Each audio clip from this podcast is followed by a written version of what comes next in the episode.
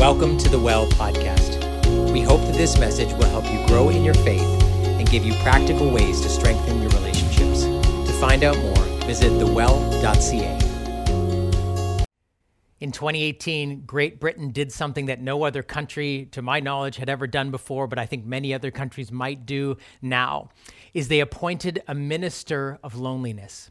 It was their government's way of recognizing that loneliness uh, had become, in their words, a pandemic, a widespread issue and experience, particularly amongst the elderly, people living uh, on their own or just in an elderly stage of life, and uh, that this was something they were trying to address. But the truth is, it's not something that was only affecting one segment of the population, one demographic, and certainly not only in the United, United Kingdom. In 2010, uh, a study in America found that over a third of Americans over the age of 45 identified feeling lonely on a regular basis. Over a third of people over the age of 45. And then in 2017, Harvard, a Harvard study noted that the US Surgeon General had actually been able to quantify, or in his uh, calculations, quantified the impact on the body of prolonged periods of social isolation, equated them to the same impact on your body as if you smoked 15 cigarettes a day that that was having a physiological effect. Prolonged isolation affected your body in the same way that smoking 15 cigarettes a day did. Now, hear me on this. This was before the pandemic. This was before the pandemic, where we all collectively, as a, as a world, went through periodic, uh, frequent episodes over, over a two year time frame of social distancing and social isolation. But it's no surprise that Harvard published a study in 2021 saying that now, amongst older teens and young adults, that demographic had actually shot past the elderly in, in the highest incidence of experience of loneliness and isolation. Which is interesting because they are also, you would say, maybe the most connected generation, uh, a generation defined by friends, um, likes, followers, um, subscribers. And yet we can realize, yeah, that no matter how many people you are connected to or even sometimes surrounded by, you may not physically be alone and yet can still be experiencing loneliness and isolation. That this is a widespread issue, whether you are elderly, whether you are over 45, whether you are a teen or a young adult. And so maybe that actually names an experience, either now or in the past, for some of you listening. Or maybe I could just broaden it a little bit to include a word like this noticed. Like, how many of us would say, you know, do the people I see really see me? The people who see me on a regular basis, do they really see me? Am I noticed? Or maybe if I could say this way, am I known? Like, not just by my, by my name, but like who I am. I think it's fair to say that no matter what age you are, um, that many of us at either at the present time or in the past or for, long periods of time or just infrequently have had experiences of loneliness, isolation, feeling unseen, unnoticed, and unknown. But if I can say this, one, of one of the many things we can conclude uh, from this and from some of the research that I mentioned is that it's possible to be surrounded by people and still feel alone, lonely, unnoticed, or unknown. This is actually something that maybe many of us experience and experience in our world. And I think more than ever, it means that, um, you know, what's so unique about the pandemic is that um, we are aware of, and maybe even if you're not somebody who's in this uh, place right now where you don't have those feelings, or maybe you have in the past, but you know other people that do. And yet we're, we're aware of trying to help each other at the same time as going through something ourselves. The pandemic, in a sense, and the last two years kind of put us in a situation where we were trying to help others go through something that we ourselves were going through at the same time. And so, in many ways, we can have this experience going, yeah, okay, I know, like people are struggling with isolation, loneliness, feeling unknown, feeling unseen, um, feeling lost in kind of the sea of people or what's happening in the world around us. But I feel maxed myself. I feel like I don't have any capacity. I feel like I'm going through my own thing. Now, here's the beautiful truth that Jesus offers us that we're actually talking about over these next few weeks. That in Jesus, we are given not just sort of proximity to others, but presence. That we have the ability, uh, the gift to experience the presence of God, to actually um, feel the community of people around us and know that we are not alone. That this is something we were actually meant to know and experience.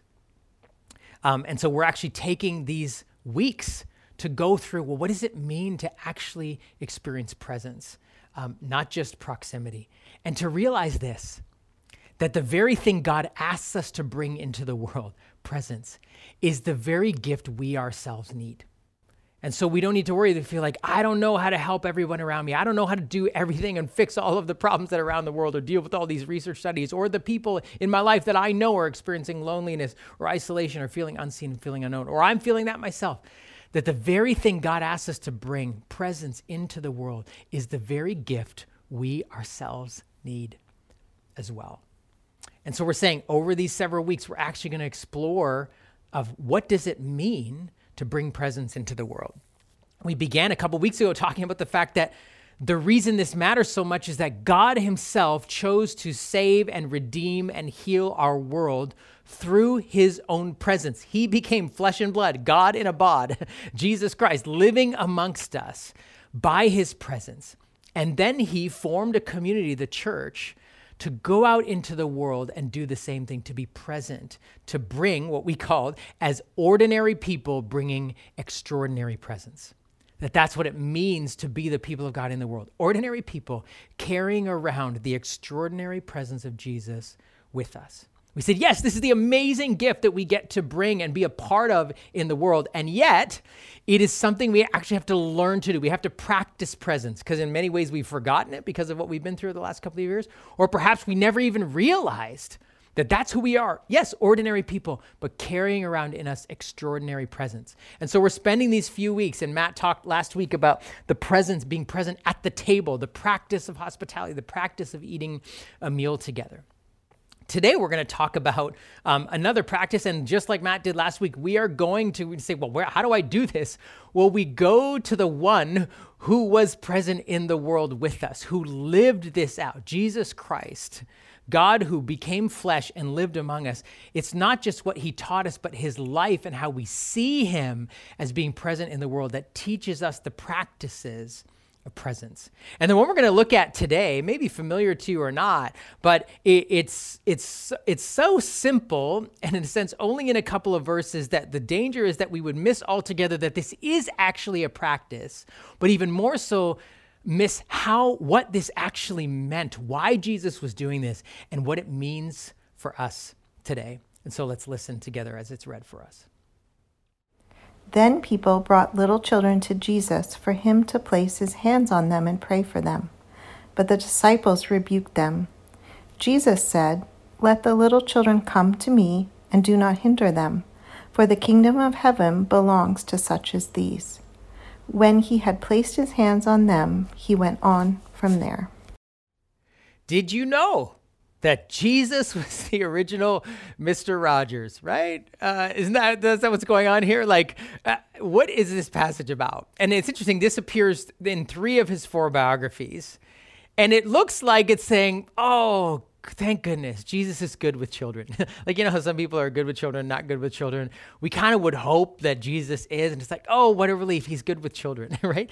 Um, maybe that's what we think when we read this. But on another level, another level, we'll think this is strange. Okay. Um, in the last few years, I've started to read some biographies, and one of the things I've noticed about biographies is they're always thick, like huge, thick, way thicker than the than the four biographies of Jesus combined. Because the biographies of Jesus, like this one we're reading today in Matthew, they're just the highlight reel. They, they're just like the, the things that they wrote down later that they remembered were so significant so, why on earth does this thing about Jesus with the children, three verses, appear in three of the four biographies? There must be more to it than first meets the eye. And I think maybe even more to the point, like, what does this have to do with loneliness, isolation, being seen, being known, or for our purposes this week, presence. What does this have to do with presence? Well, we kind of need to begin uh, first looking at this not through our 21st century uh, lens that is uh, tinted by the Disney Channel and Dr. Seuss and all of this way of looking at children, and more understand how were children seen in the first century. Because in many ways, as 21st century people, we have romanticized this idea of childhood in, in general as this time of wonder and creativity. And we have all of these shows and beliefs that, you know, children have so much to teach us. They're actually wiser than adults. Certainly in the case of Bart Simpson, they're much smarter than their dumb parents or whatever it is. And, teen, you know, spy kids. And like, this is the world we live in. Like, oh, children, wonder, creativity, wisdom beyond their years. They have so much to teach us. That is not how the first century Greco Roman world saw children. And, and so we just kind of need to step back and go, wait, what was going on in here? And why was this such a significant passage? And there's a few kind of things that marked uh, childhood or children in the first century. One is that infant mortality was very high. Um, infant mortality was a big issue, um, in part because many children didn't survive childbirth, or many children, as at, in a vulnerable stage as an infant or a young child, were susceptible to diseases or plagues or pandemics and would die. Um, also, infanticide, the killing of children, was a was a, a common thing, uh, where families would say, "Well, we don't have an, we can't afford to have another child or whatever," and so that's what would happen to children. And so, children, in a sense, were very marginal, on the margins, even in their li- their um, their prospect of living long. But secondly, uh, and this is going to sound obvious, but children weren't considered adults. They weren't considered to be valuable like adults were. An adult was valuable to society because they could contribute. And certainly in homes and cultures where you had farms and where you had businesses and where you needed family to do that, a child was a dependent. They were a drain on the resource, they were a drain on the finances. They couldn't help. Um, the, now, you hoped that eventually they would grow up and they could help in the family business. But as they were in their childlike form, they were not really considered valuable or of use to anyone yet. And maybe even more so in the context of religion and faith, um, people did not consider children to be um, spiritual or close to God or of, of, any kind of like importance in the spiritual realm because your um, your proximity to God, your value to God, or who you were as a spiritual person was based on your ability to understand God's laws and to be obedient, to follow all of the of the rules and all that kind of stuff. And only learned people could do that and do that well. And you had to be taught and grow up. And so by by very definition of being a child, well, you didn't know God, you couldn't understand the things of God, and you couldn't really live the way God wanted to. You just sort of obeyed your parents and that kind of thing. And so even in terms of their relationship to God, children were not viewed really in a, in a very important way. In fact, the phrase used little children often referred to not just children, but um, like household slaves. They had the same kind of status as each other in terms of importance. They were just there, and hopefully, if they could do a little bit of work, but they were not really known or seen or valued at all which makes you wonder well why are these parents then kind of bringing these children to jesus? Well in many ways they thought like jesus was a holy man and so if somehow a child could be touched that maybe they would be protected in some spiritual superstitious way from dying young or from disease or maybe they had disease and say they wanted a holy man to touch them or they just wanted them to you know to protect them somehow protecting their investment basically maybe their future retirement plans or whatever. That's why they're bringing their kids to jesus now, so there's all these crowds around him, and they were they were they kind of felt uh, fell into the when you read the Gospels or the biographical accounts of Jesus, you'll read all the time that there were crowds of people always around him, always trying to get to him. At some points, t- sometimes it says the crowds almost crushed him by how close they were to him all the time. And so the disciples, I don't think Jesus told them to do this, but they kind of saw themselves as handlers, you know? We're we got to manage the entourage, and so they were always pushing people away. And so here's this account where these parents are bringing these children to Jesus to have a holy man kind of bless them or whatever.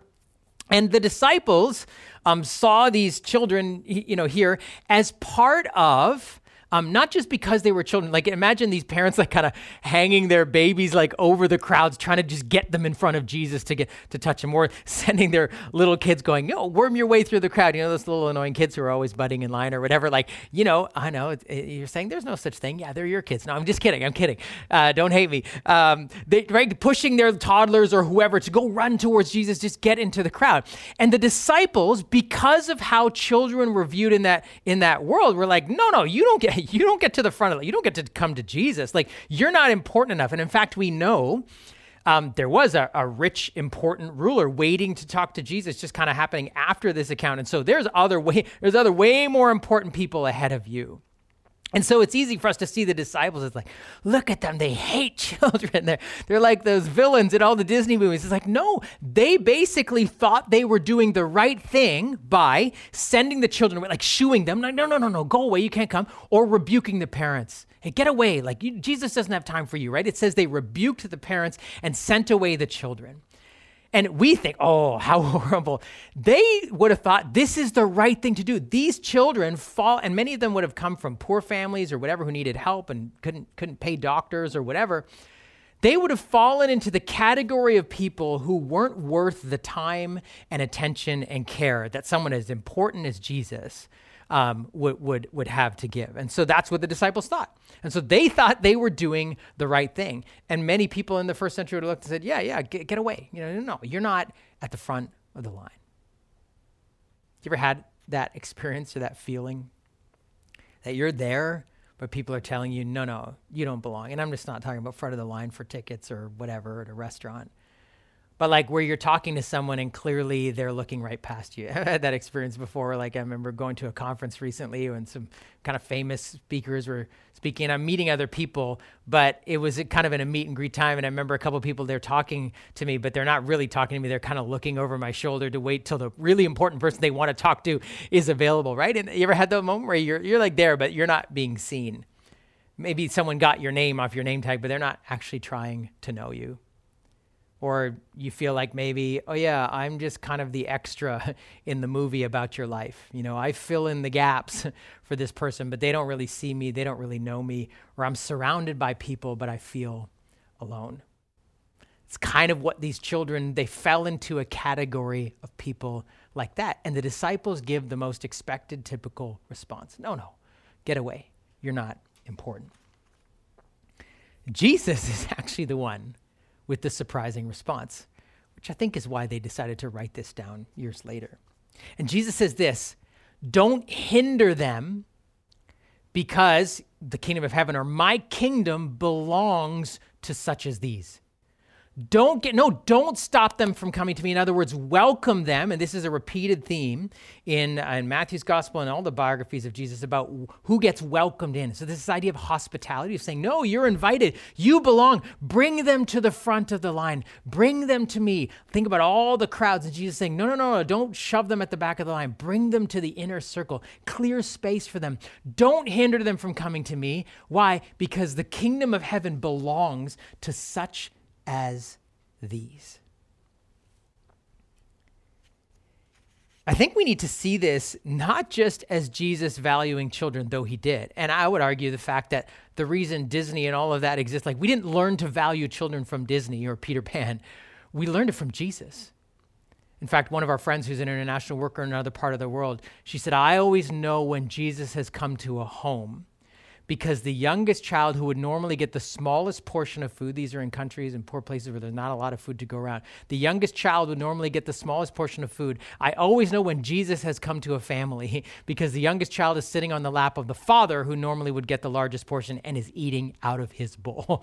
Where does that come from? It comes from Jesus in passages like this. But don't miss this. This isn't just about Jesus valuing children.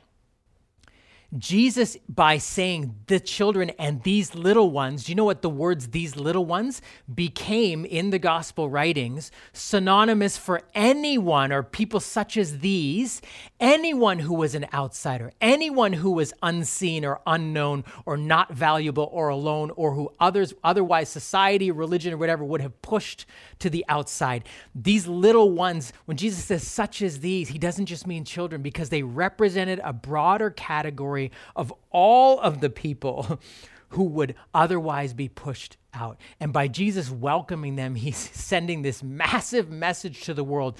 This is how God sees the ones who are alone, lonely, isolated, unseen, unknown, unvalued, unimportant in the eyes of the world. This is the message Jesus was sending. And how does he send it? Not by preaching a sermon about it. He says it by placing his hands on them and blessing them and praying for them. That's how Jesus showed value that he was seeing them, that God, in fact, was seeing, right? This was, he was a holy man. He was representing God to them. They didn't quite know that he was God in the flesh yet. But in that moment, they knew he was representing God. And by touching them and by, by praying for them and blessing them, he was conferring value on them. And what is this thing with like the touching and the putting hands? Was Jesus just like a hugger? I have a friend who like he's a really close friend now. Um, but when I first met him, like the second time he gives me this huge hug, and I'm like, okay, you're a hugger, like close talker, whatever. Is that, is that Jesus, the hugger, close talker? No. What is this thing with the hand, being, placing his hand on them? Because here's the thing the reason they wanted him to touch the children in the first place was it was like this idea of like a holy person or someone like Jesus who seemed to be close to God. It was as if, oh, because he's close to God, if he touches me or if he's close to me, that means I'm indirectly close to God. Right? That somehow Jesus' touch on them was saying, you know, it was almost like he's close enough to touch God and close enough to touch them that they somehow then are close to God. And this is exactly what Jesus was doing. And in this moment, he is making this profound act of presence. And if I can summarize it, it's like this Jesus was putting one hand on God and one hand on them. And he was bringing God's word, God's good word to them. That's the blessing. And bringing their needs to God. That's what Jesus was doing in this moment, putting one hand on God and one hand on them, bringing God's good words to them, the blessing, and bringing their needs to God in prayer. Isn't that incredible? That's this moment where, and by doing that, Jesus was saying to them, You belong, you are seen, you are known. God brings you close one hand on God, one hand on them to hear God's good words. That's what the word blessing meant. It was God's good words of encouragement and affirmation and love and approval and prayer to take people's needs and so that people can say, Does God see my need? Does God know where I'm at? Does God notice me? Yes, He has good words for you, and I'm going to bring your needs to Him. That's what Jesus was doing. Two women in our church a couple of months ago told me about how they were out at a pub. They had gone for a walk and they stopped at this pub for lunch, and it was a busy uh, day. The pub was full, and they had a, a, a, server who had a bunch of tables, and she was a girl in her um, in her early 20s and really warm and bubbly. And they just had a great rapport with her and just kind of connected with her, chatting kind of throughout the meal, chit chat here and there, or whatever. And near the end of the meal, one of them said, "Hey, um, you know, we really like you. Like, we would love to just kind of pray for you. Could we do that?" And they said immediately the girl kind of teared up a little bit and she said, Yes, please. And they said, Okay, what we're going to do is we're just going to listen to God and just see what God, what words God might have for you. And then the other one said, when they close their eyes to just listen, they hear this word, confidence.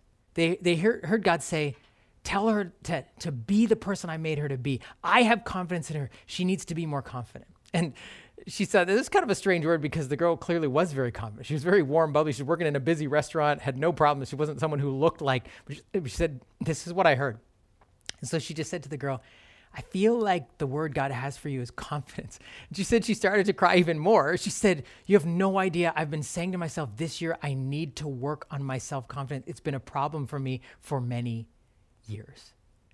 And so they brought God's good word of confidence to her, and then they just prayed. That she would be able to become more confident in who God had made her to be. These are two ordinary people interacting with an ordinary person that they would see every day or that in a busy restaurant on a normal day. This wasn't holy people and people coming to places to be blessed. This was just everyday life. And these two people were doing exactly what Jesus did by bringing God's good words to this person in blessing and bringing their needs in prayer to God. Friends, this act of putting a hand on people, one hand on God, one hand on them, bringing God's good word to them, bringing their needs to God, isn't just something Jesus was doing 2,000 years ago. He is still doing it today. He's doing it today through you and me, through the Holy Spirit. Some of you maybe uh, wonder why do we talk about God the Father, God the Son, God the Holy Spirit? The Holy Spirit is the presence of Jesus in us so that we, like Jesus, as, eh, because Jesus is here through us as we put one hand on God and one hand on another person and we bring God's good word to them in blessing and we take their needs up to God in prayer, we are doing the very things that Jesus did when he was physically on the earth in flesh and blood, and he is still doing them today through his church, through you and I, in the everyday, ordinary places to all kinds of people who are experiencing isolation, loneliness, or who feel unseen and unknown. Now, let me ask you how often do you see or notice the people around you? Or is it just, oh, they're the server taking my order and I'm kind of annoyed with them because they forgot it, or they were slow, or the restaurant's busy? Or this is the person that I always see at the cash when I pay for my gas. Or this is the kid who seems to be in all my classes. None of my friends are in all my classes this year, but this one kid is. Do we notice? Well, that's the guy I always sort of uh, see on my way in the subway and the GO train on the way to work. Are they just sort of the extras in the film about me, about you? Do we see these people and do we realize, probably based on the statistics, based on what your own experience is like, and based on the people you do know, they're probably experiencing in some shape or form some need, some crisis, some sense of isolation, some sense of being unseen unknown. They are people who need someone else to put one hand on God and one hand on them and bring God's good word to them and bring their needs to God. We can do this. There are people actually in your life, or maybe you know well or you don't know well at all. They would never come to church. They're not going to say yes to an invite. They're not asking you about the Bible. They're not going to listen to some sermon. But if you said to them, Can I pray for you? they would probably say, Yes, please. They have some need, they have some burden, they have some experience, and nobody even sees them or knows them. Friends, this is the incredible calling and opportunity that we have as the church, the people of God, ordinary people who carry the extraordinary presence of Jesus around in us to put one hand on God and one hand on them and bring God's words to them and their needs to God. But here's what I'm pretty sure of we will never do this with people outside the church, outside the family of God, the people at the bank or in the gas station or our classroom or service, if we don't first learn to do it with each other inside the family of God. This is where we learn to practice blessing and prayer. This is where we learn because we're actually all here for that purpose. For whatever reason, no matter where you are in your spiritual journey, you are here in some shape or form because you want to hear God's good words to you and you want to have your needs brought to God. You want to be close to Him. That's why you're here. So, of course, we're already people who have opted in in some shape or form. And so here's what we're going to do today. We're going to practice it. Now, don't freak out. don't leave. Just hear me out. This is going to be an opt in only kind of thing. No one's going to make you do anything you don't want to do. But I'm betting there are people in the room who perhaps have been feeling isolated or lonely. Maybe, that, maybe that's where you're at you're feeling isolated or lonely. Or maybe there's just some kind of a, a, a need that you feel to hear God's voice. Like you want to hear God's words and God's voice. You're desperate for that. I need a word from God. I need to know that He's here. I need to know that He's close, that He sees me. Or maybe there's some burden or some need that you have that you're carrying. It could be big, it might be small. Other people might know about it, or maybe nobody knows about it. Maybe you've received prayer for it, or never before.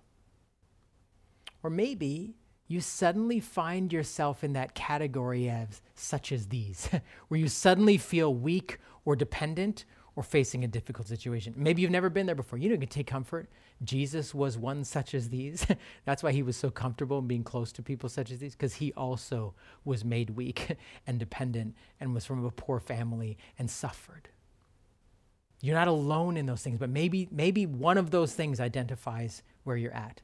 In a moment, I'm just going to ask you if that's you to just stand up and you are going to have a chance to receive prayer. You don't have to.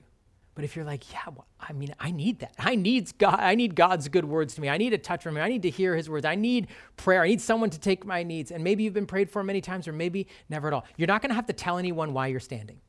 You standing is the only thing you need to say. is I would like to to receive a blessing or prayer. So in a moment, I'm going to invite you to stand.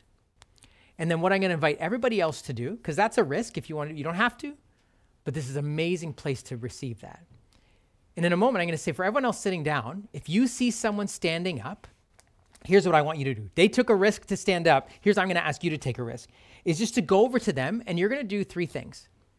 Um, you're not going to ask them what they need prayer for, that we're not exchanging any of that. You're just going to put one hand on their shoulder and, and I'll say, guys, go pray for guys, girls, pray for girls, just to, you know, keep it as comfortable as possible. So same gender. You're just going to put one hand on your shoulder, on their shoulder, and you're going to first listen.